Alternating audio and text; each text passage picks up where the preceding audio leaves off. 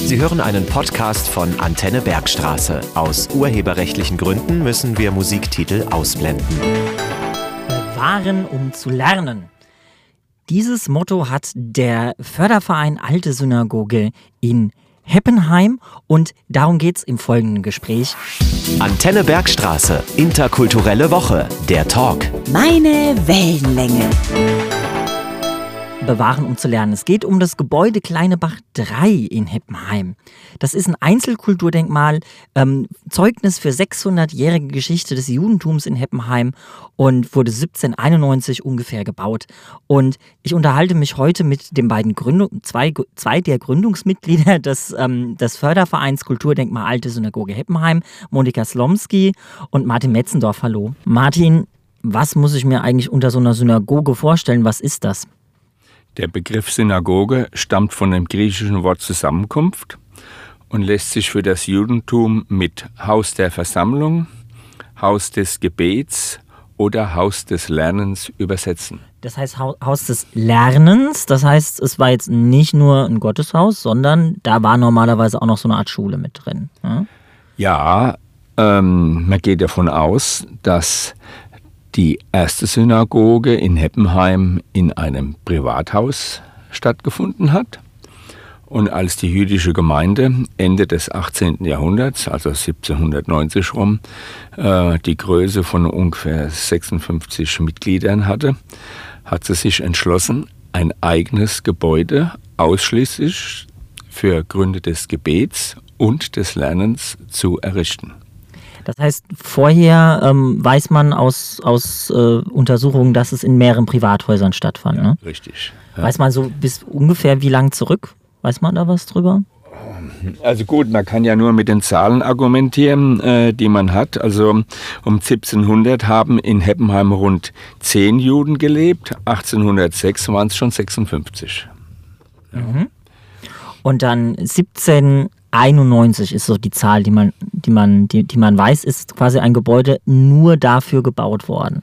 Also diese Zahl 1791 finden wir auf einem Fenstersturz, der sich an der Seite des Gebäudes befindet.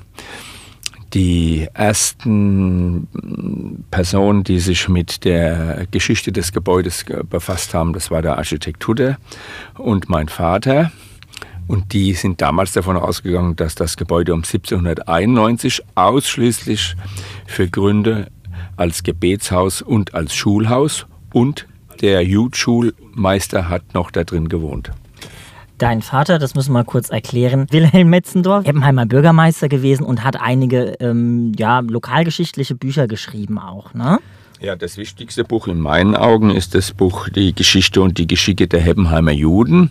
Und er hat da drin auch erstmalig das Gebäude der alten Synagogen in der Kleinbach erforscht oder erforschen lassen.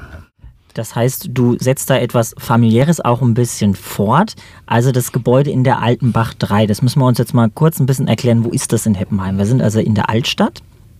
Ähm, und es ist auch ein Fachwerkgebäude, da werden wir uns gleich auch noch drüber unterhalten. Das ist was mhm. Besonderes an der Stelle. Ähm, und das war dann ab 1791 wurde das gebaut als Gebetshaus. Ähm, man kennt dabei in Heppenheim noch eine andere Synagoge. Ja, die jüdische Gemeinde ist äh, gewachsen. Äh, und um 1900 rum ähm, äh, betrug die Anzahl 146 Personen. An der Stelle darf ich das mal kurz einflechten und nicht 400, wie ich das vor zwei, drei Tagen in der lokalen Presse lesen musste. Ja. Und ähm, die alte Synagoge hatte ungefähr Platz gehabt für 70 Personen. Ja. In der Zwischenzeit war ja die jüdische Gemeinde doppelt so groß. Das Haus, das Gebetshaus, der Gebetsraum war zu klein. Und die jüdische Gemeinde hat sich entschlossen, am Fuße des Schlossbergs eine zweite Synagoge zu bauen.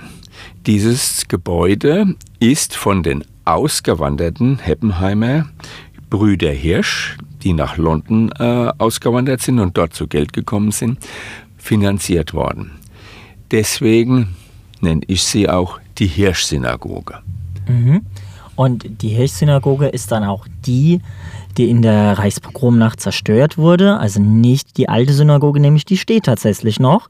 Und warum die noch steht, weil wie sie quasi später verwendet würde, darüber reden wir dann gleich. Antenne Bergstraße. Meine Wellenlänge. Interkulturelle Woche, der Talk bewahren, um zu lernen. Es geht um die alte Synagoge in Heppenheim. Das ist ein Fachwerkhaus in der Kleinen Bach 3. Und wir haben jetzt eben schon gelernt, Anfang des 20. Jahrhunderts wurde am Starkenburgweg die neue Synagoge gebaut, die Hirschsynagoge. Was ist da mit dem Fachwerkhaus in der Kleinen Bach passiert, was quasi 100 Jahre lang vorher als Synagoge genutzt wurde? Also der Umzug von der Kleinen Bach an den Starkenburgweg erfolgte 1900.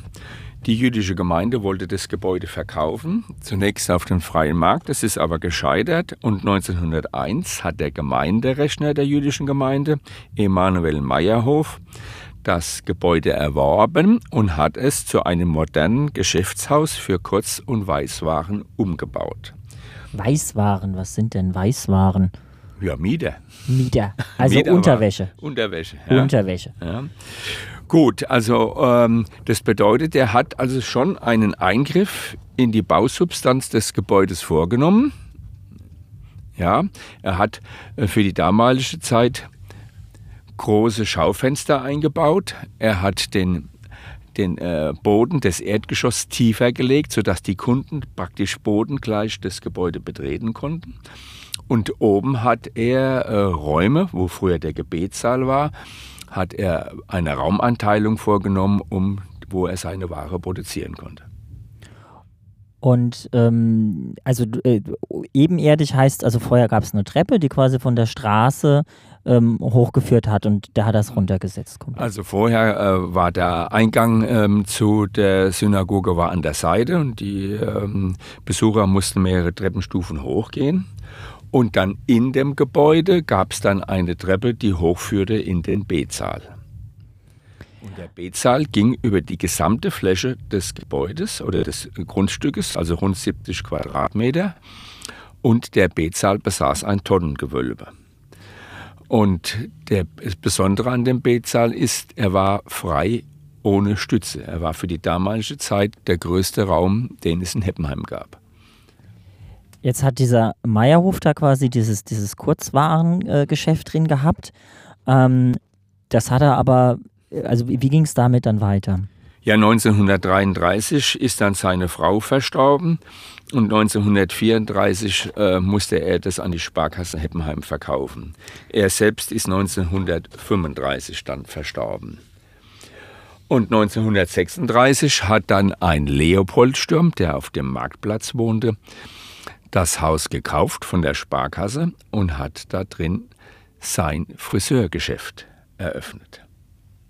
Und dieses Friseurgeschäft war in Heppenheim auch noch lange bekannt. Ne? Ja, sein Sohn Alfred Sturm hat das Friseurgeschäft weitergeführt.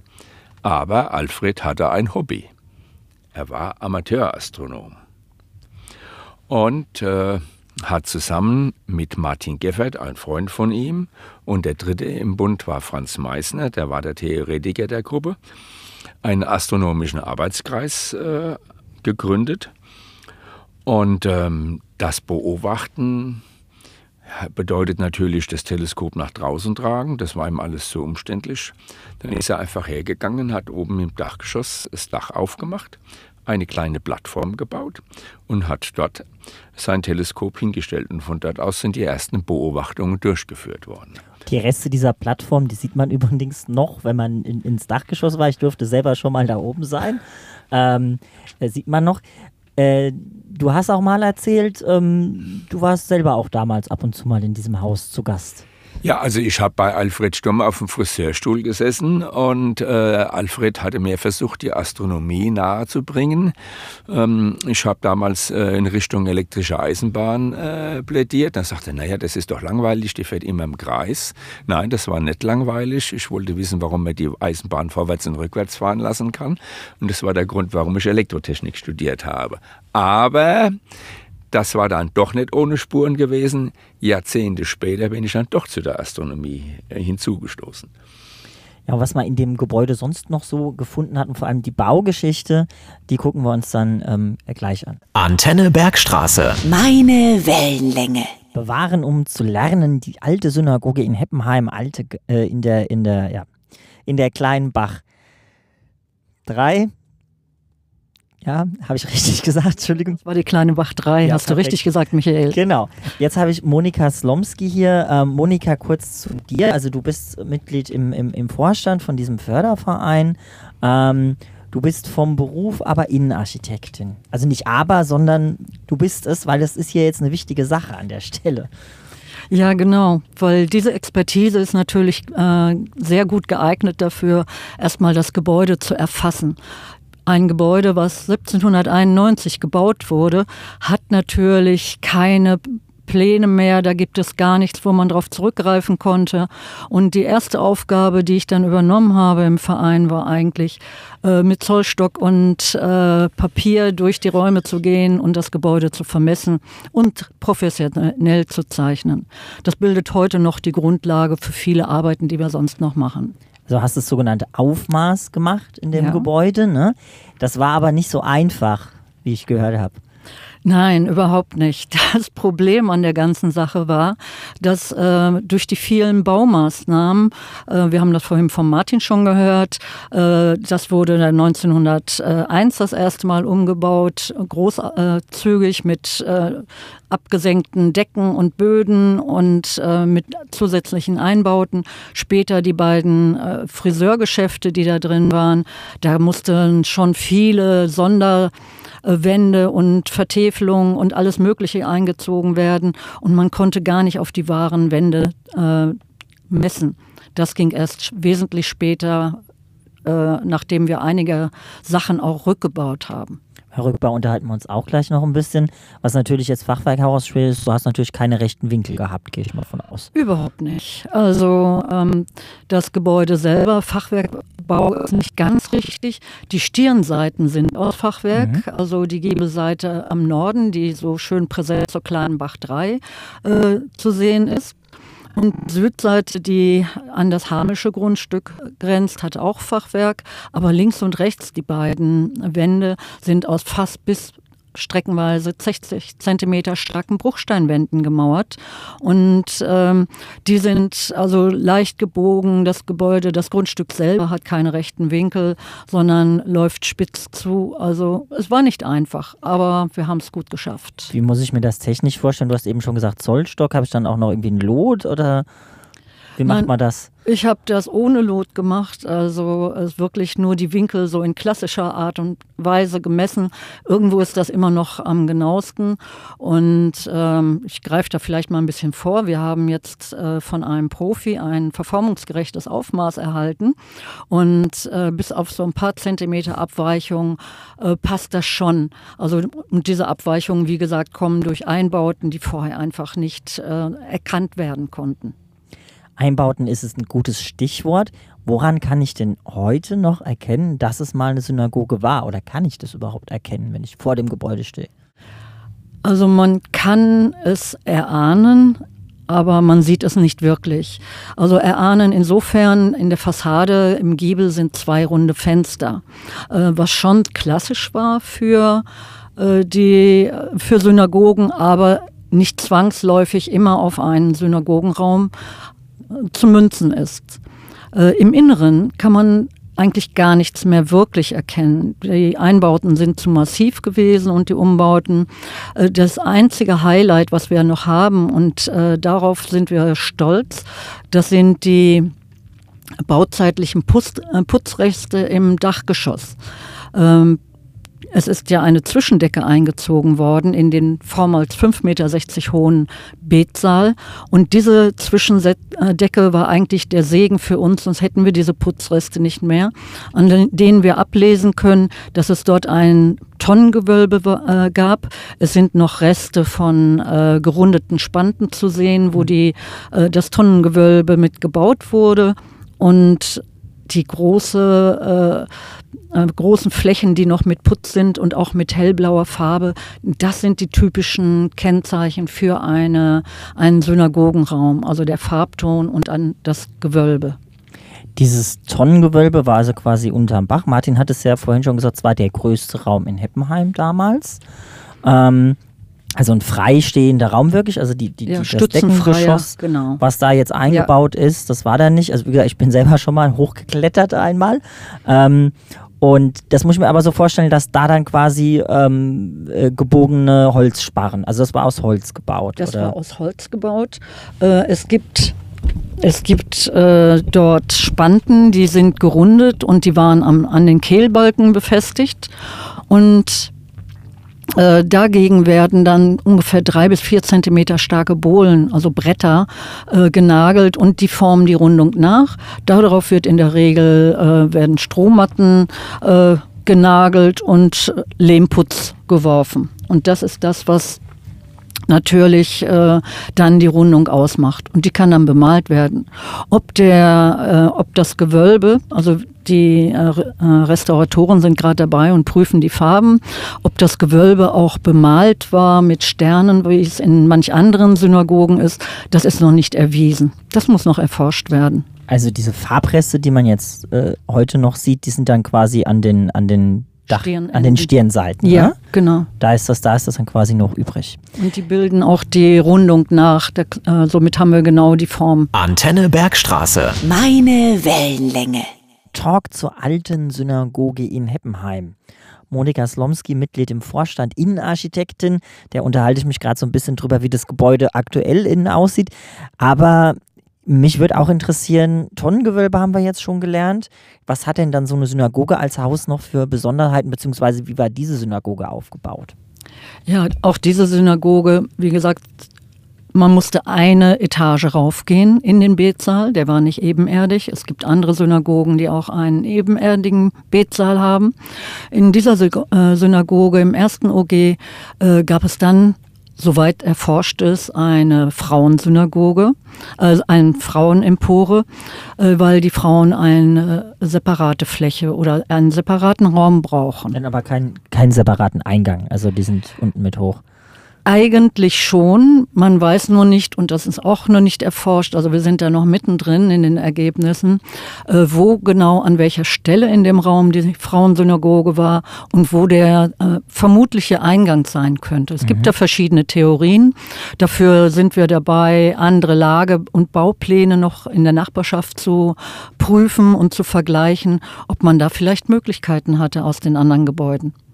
Und ähm, das ist natürlich die Besonderheit an der Stelle. Und im Erdgeschoss, da war dann auch was, oder? Ja, im Erdgeschoss äh, war in dem Fall ja die Lehrerwohnung.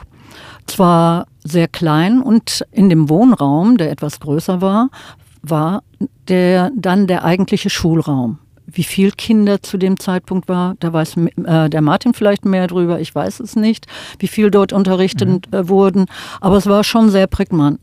Äh, dann Aber äh, ich muss mir das so wie eine, also jetzt Sonntagsschule ist der falsche Ausdruck, aber dann Ähm, eben Sab am Sabbat vorstellen. Das heißt, während oben der Gottesdienst war, ähm, wurden dann die Kinder dort unterrichtet. Ich denke nicht nur während des Gottesdienstes, sondern auch während der Woche. Aber wie das früher auch in vielen kleinen Dorfschulen war, einfach mehrere Klassen und mehrere Jahrgänge alle zusammengefasst, die dann von dem äh, Lehrer betreut wurden. Jetzt haben wir ja eben schon gesagt, es wurde sehr viel umgebaut. Das Wissen, das Tonnengewölbe wurde zurückgebaut. Ähm, wir haben schon erfahren, dass der, der, der Eingang ebenerdig gelegt wurde, noch durch den Meierhof. Ähm, was, als ihr das Gebäude dann übernommen habt, wie habt ihr es denn aufgefunden? Oh ja, das Gebäude äh, ist ja 2017 durch die Stadt Heppenheim gekauft worden. Und als wir da reingingen, äh, war es einfach komplett äh, zugenagelt mit äh, Profilholzbrettern. Es stand da ja schon äh, drei Jahre leer, als wir das erste Mal dort in das Gebäude kamen. Und äh, die Maßnahmen waren die nach dem Aufmaß, dass wir erstmal Pläne erstellen und äh, bei dem Denkmalamt Genehmigungen einholen, damit wir äh, weiter großzügig oder weiter durch äh, unsere Eigenleistung die Profilholzbretter und die verschiedenen Einbauten rausbauen konnten. Und die, die Raumstruktur hat eigentlich auch nichts mehr mit dem zu tun, wie es war. hatte überhaupt nichts mehr. Also in alten Plänen, äh, die es dann aus den 60er Jahren gab, wo äh, Wasserleitungen verlegt wurden, konnte man noch nachvollziehen, äh, wie, die, wie das Friseurgeschäft eingerichtet war. Äh, aber so wie wir die Räume vorgefunden hatten, äh, da hat schon da nichts mehr dran erinnert, geschweige denn an die alte Synagoge. Mhm. Jetzt hast du gesagt, diese Profilholzbretter äh, habt ihr zurückgebaut. Ihr habt, also wenn man jetzt reingeht, sieht es auch sehr wild, aber doch nochmal anders aus. Ihr habt doch einiges zurückgebaut. Ne? Ja, gerade im Erdgeschoss, das, was du da ansprichst, ist total spannend.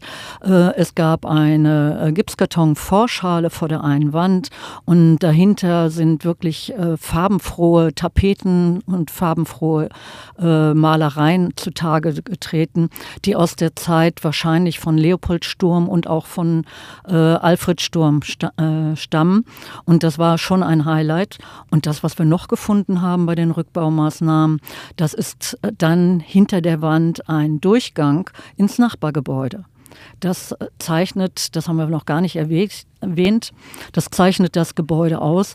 Äh, als der Meyerhoff das umgebaut hat, hat er zum Nachbargebäude in jeder Etage eine eigene Tür gemacht. Weil er ja selber nebendran gewohnt hat. Er hat ne? nebendran gewohnt und somit konnte man über das Treppenhaus vom Nachbargebäude alle Etagen erreichen und es gab keine interne Treppe.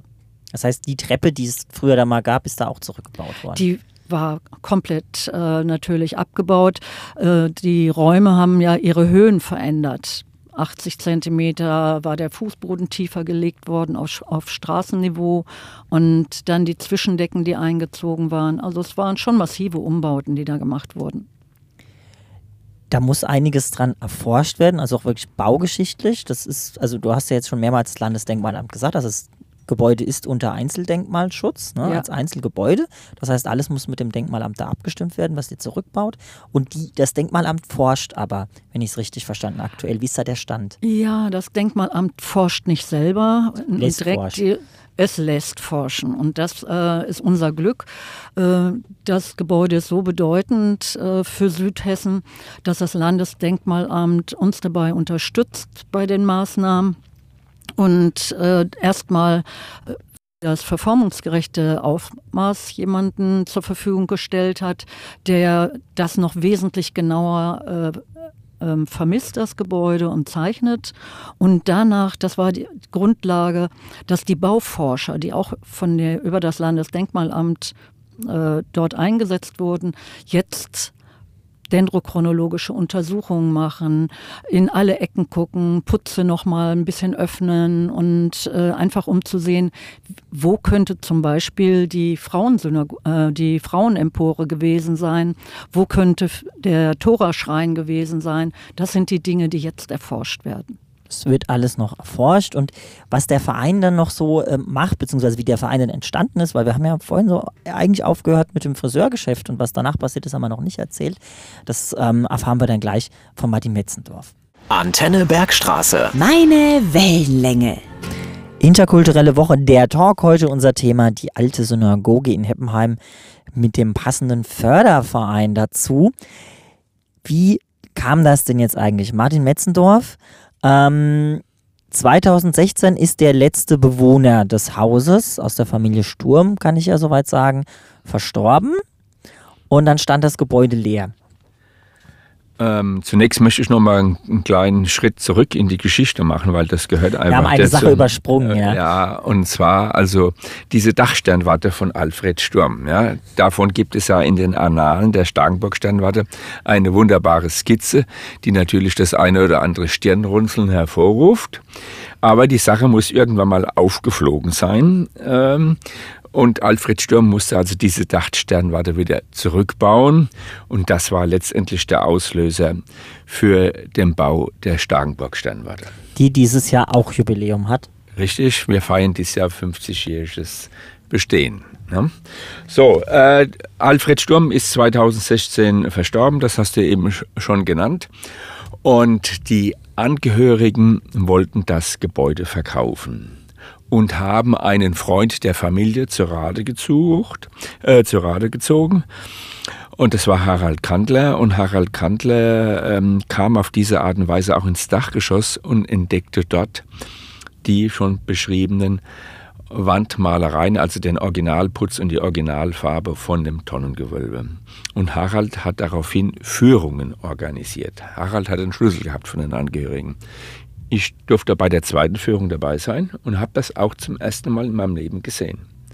War ich also sprachlos. Ja. Äh, nach der dritten Führung äh, hat dann Harald äh, ein Meeting in einem Nebenzimmer eines Lokals in der Nähe äh, organisiert und dort saßen dann Heppenheimer. Und was machen wir jetzt? Klare Aussage, wir müssen verhindern, dass das Gebäude verkauft wird.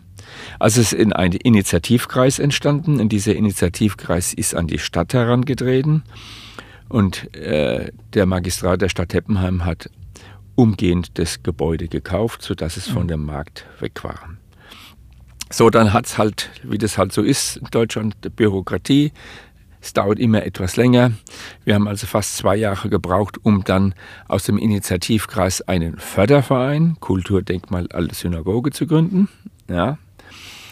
So, und 2020 hatte ich dann in meiner Funktion als erster Vorsitzender die Aufgabe, dem Magistrat diesen Förderverein vorzustellen und welche Ideen wir haben. Und das Ganze führte dann dazu, dass wir dann im äh, ähm, dass wir dann äh, ein Vierteljahr später vom Magistrat eine Einverständniserklärung und eine Vollmacht bekommen haben, indem man uns also, äh, ich kann es mal sagen, beauftragt hat, ähm, ein Nutzungskonzept für das Gebäude äh, zu entwickeln, beziehungsweise auch, was können wir tun, um das Gebäude erst einmal zu erhalten. Das heißt also auch was ganz Besonderes, was hier passiert ist. Also neben dem, wir haben ein besonderes Gebäude, eine alte mhm. Synagoge, die überlebt hat, weil sie nicht als Synagoge mhm. genutzt wurde ist hier quasi aus der Bevölkerung selber der Wille entstanden, da was zu machen. Dieser Förderverein, äh, wie muss ich mir den vorstellen, aus wie vielen Leuten, aus was für Leuten besteht der? Ja, gut. Also außer euch zwei, die kenne ich ja jetzt schon. Ja, gut, also ähm, wir hatten sogar also äh, Gäste von, von aus Lorsch gehabt oder ein ganz prominentes Mitglied, der ehemalige Staatssekretär Professor Leonhardt. Die war, haben alle zum Gründungskomitee äh, ähm, gehört.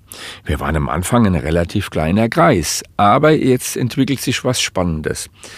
Im Endeffekt haben wir in der Zwischenzeit dieses Gebäude aus der Vergessenheit herausgeholt das wird auf einmal bekannt.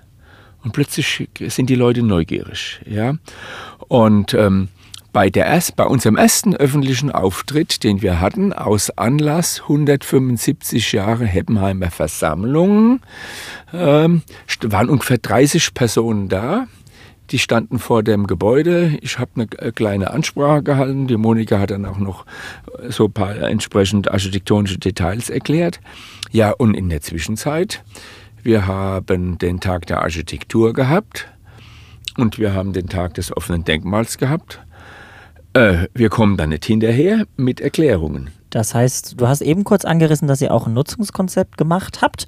Und das unterhalten wir uns gleich noch. Aber jenseits dieses Nutzungskonzepts nutzt ihr das Gebäude jetzt schon, zeigt es der Bevölkerung, finde ich auch ganz toll. War da, wie gesagt, selber schon mal da. Und wie gesagt, gleich so ein bisschen, was die Pläne sind, was ihr in Zukunft noch vorhabt. Antenne Bergstraße. Meine Wellenlänge. Der Förderverein Kulturdenkmal Alte Synagoge, über den reden wir. Martin Metzendorf und du äh, erster Vorsitzender und hast gesagt, ihr habt für diese alte Synagoge auch erstmal ein Nutzungskonzept entwickelt. Jetzt so in aller Kürze ähm, ist vermutlich ein sehr zukunftsgewandtes ähm, äh, Konzept. Darüber mhm. wollen wir gleich noch kurz mit der Monika sprechen. Ähm, vermutlich erst in einigen Jahren bis Jahrzehnten, aber was stellt ihr euch dafür vor? Ja gut, also Voraussetzung für eine Nutzung ist erstmal, und das ist unsere Vision, wir wollen den B-Zahl wiederherstellen. In seiner ganzen Größe, so wie er ursprünglich mal war. Also das ist eindeutig unsere Vision. Ja. Und wenn der B-Zahl hergestellt ist, dann kann man über die Nutzung entsprechend ähm, nachdenken. Wir haben da so ein paar Ideen. Ich sage das mal so ganz ungeschützt in dem Raum. Es soll eine Begegnungsstätte werden, eine Begegnungsstätte mit dem Judentum. Das heißt, da kann man dann Veranstaltungen drin machen und ja. Ja, also ähm, Wir, hatten, wir haben ja auch in der Zwischenzeit Kontakt aufgenommen zu der jüdischen Gemeinde nach Frankfurt. Mhm. Wir haben da die Schulleiterin der jüdischen Religionsschule schon bei uns zu, ganz, äh, zu Gast gehabt und haben ihr das gezeigt und haben gesagt, sagen Sie mal, was haben Sie für Ideen? Was können wir da draus machen? Und da sagt die, ich komme sofort mit der Schulklasse hierher und ich zeige dann, äh, wie ein jüdischer Gottesdienst abläuft. Mhm. Ja, also nicht nur, dass sich irgendjemand trifft, um ähm, eine Tagung abzuhalten, sondern oder dass sich ein Verein trifft, um da eine Vorstandssitzung durchzuführen. Nein, es soll Begegnung mit dem Jugendtum sein und dann heißt es auch, okay, wie sieht ein jüdischer Gottesdienst aus? Dieses Nutzungskonzept war auch Teil dessen, was du dem Magistrat damals vorgestellt hast. Also ganz grob, ganz grob. Äh, ganz grob. Also äh, du hast ja schon gesagt, also das dauert ja noch eine Weile, ja. Also wir wären froh drum, wenn es uns gelingt, in der Amtszeit des jetzischen Bürgermeisters und der ersten Stadträtin das Gebäude einweihen zu können. also in den nächsten fünf Jahren. Ja, ähm, wir machen jetzt einfach mal einen fließenden Übergang zu Monika äh, rüber. Ähm, was ich jetzt noch so ein bisschen wissen wollte, ist äh, Renovierung und Ausblick. Martin hat es ja quasi schon so ein bisschen angerissen. In fünf Jahren wollt ihr eröffnen. Ähm, wie sieht es da so technisch aus mit dem Stand? Also was muss da so gemacht werden und wer macht's? Ja, wer macht's? Das natürlich steht noch in den Sternen. Anfangs habe ich schon erwähnt, dass wir jetzt ein Architekturbüro suchen und beauftragen werden, das erstmal für die Zielfindung äh, die, äh, die, die Grundlagen liefert. Also äh, die erste Kostenschätzung macht und äh, dann das Grundkonzept, was alles äh, technisch äh, saniert werden muss, mit allen äh, natürlich gesetzlichen Maßgaben. Und äh, später äh, wenn das Konzept steht und die Sanierung läuft, dann wollen wir natürlich wirklich dieses Haus der Begegnung ähm, auch realisieren. Antenne Bergstraße. Meine Wellenlänge. Ja, Renovierung und Ausblick habe ich so das letzte, den letzten Punkt genannt, Monika. Ähm, das heißt, Architekt wird beauftragt höchstwahrscheinlich für diese Renovierungsarbeiten. Ja, auf jeden Fall brauchen wir Profis an der Stelle, weil jedes Element, was wir bewegen, jeden Stein, alles, was wir anfassen, muss mit der unteren Denkmalbehörde abgestimmt werden. Wir können nichts einfach ähm, abreißen und machen. Auch ähm, die ersten Sachen habe ich jetzt schon beantragt, deswegen die ersten Rückbauarbeiten. Aber wenn es ins große Ganze geht, da müssen wir alle gesetzlichen Vorschriften für eine Begegnungsstätte auch äh, erfüllen und äh, umsetzen. Und wenn ich Begegnungsstätte sage, dann will ich mal unsere Inspiration, die wir hatten, warum wir das so machen, dieses Nutzungskonzept, äh, das Zitat von Martin Buber äh, noch äh, bringen. Er hat mal gesagt, alles wirkliche Leben ist Begegnung. Und getreu diesem Zitat wollen wir eigentlich unser Nutzungskonzept umsetzen. Und für Deswegen machen wir auch an der interkulturellen Woche mit äh, für ähm, Demokratie und Frieden und äh, gegen Antisemitismus und Antirassismus uns engagieren. Das ist, wenn das Gebäude steht, unsere ferne Zukunft und Zielsetzung. Was natürlich an der Stelle dann auch noch fehlt, ist Geld, also Fördergelder. Du hast gesagt, ihr beantragt die. Ähm, man kann den Verein natürlich auch unterstützen. Es gibt eine Homepage alte-synagoge-heppenheim.de. Ähm, man kann auch Mitglied werden bei euch, ne? Ja, wir freuen uns äh, um jedes Mitglied. Äh, Martin hat gerade schon gesagt, äh, die vielen Veranstaltungen oder diversen Veranstaltungen, die wir schon hatten, brachten jedes Mal den Erfolg, weitere Mitglieder gewinnen zu können. Der Mitgliedsbeitrag mit 30 äh, Euro ist bescheiden, aber wir brauchen natürlich auch Mithilfe, Leute, die sich engagieren, bei den Veranstaltungen mitmachen und äh, wir brauchen Gelder. Eine Sanierung kann nur stattfinden, äh, wenn man Gelder bekommt. Teils werden das vielleicht Fördergelder sein, aber wir sind auch um jede Spende natürlich bemüht und freuen uns darüber. Also kleiner Werbeaufruf hier zum, Ren äh, zum Ende. Ich äh, danke euch, ähm, Monika Slomski und Martin Metzendorf, für diese Einblicke in das Gebäude Kleine Bach 3. Wer mal dran vorbeiläuft, der wird jetzt sicherlich dran denken, da ist oben ein Tonnengewölbe drin, da sind Putzreste drin. Und beim Tag des offenen Denkmals nächstes Jahr kann man sich das sicherlich auch wieder angucken. Kann ich nur empfehlen. Monika hält da sehr schöne Vorträge auch, die nochmal quasi die Baugeschichte ähm, ähm, erzählen und so weiter und so fort. Und wie gesagt, ich bin selber dann an diesem Tag, obwohl ihr es glaube ich gar nicht wolltet, bin ich, bin ich unter das Dach geklettert mit der Andrea Falk, weil ähm, uns das so interessiert hat und haben uns dieses Ton Tonnengewölbe bzw. die Reste davon angeguckt. Das war Interkulturelle Woche der Talk heute mit der alten Synagoge aus Heppenheim. Das war der Antenne Bergstraße Podcast. Weitere Folgen jederzeit auf antennebergstraße.de und überall da, wo es sonst Podcasts gibt. Sendungen und Beiträge aus dem Radio gibt's dort auch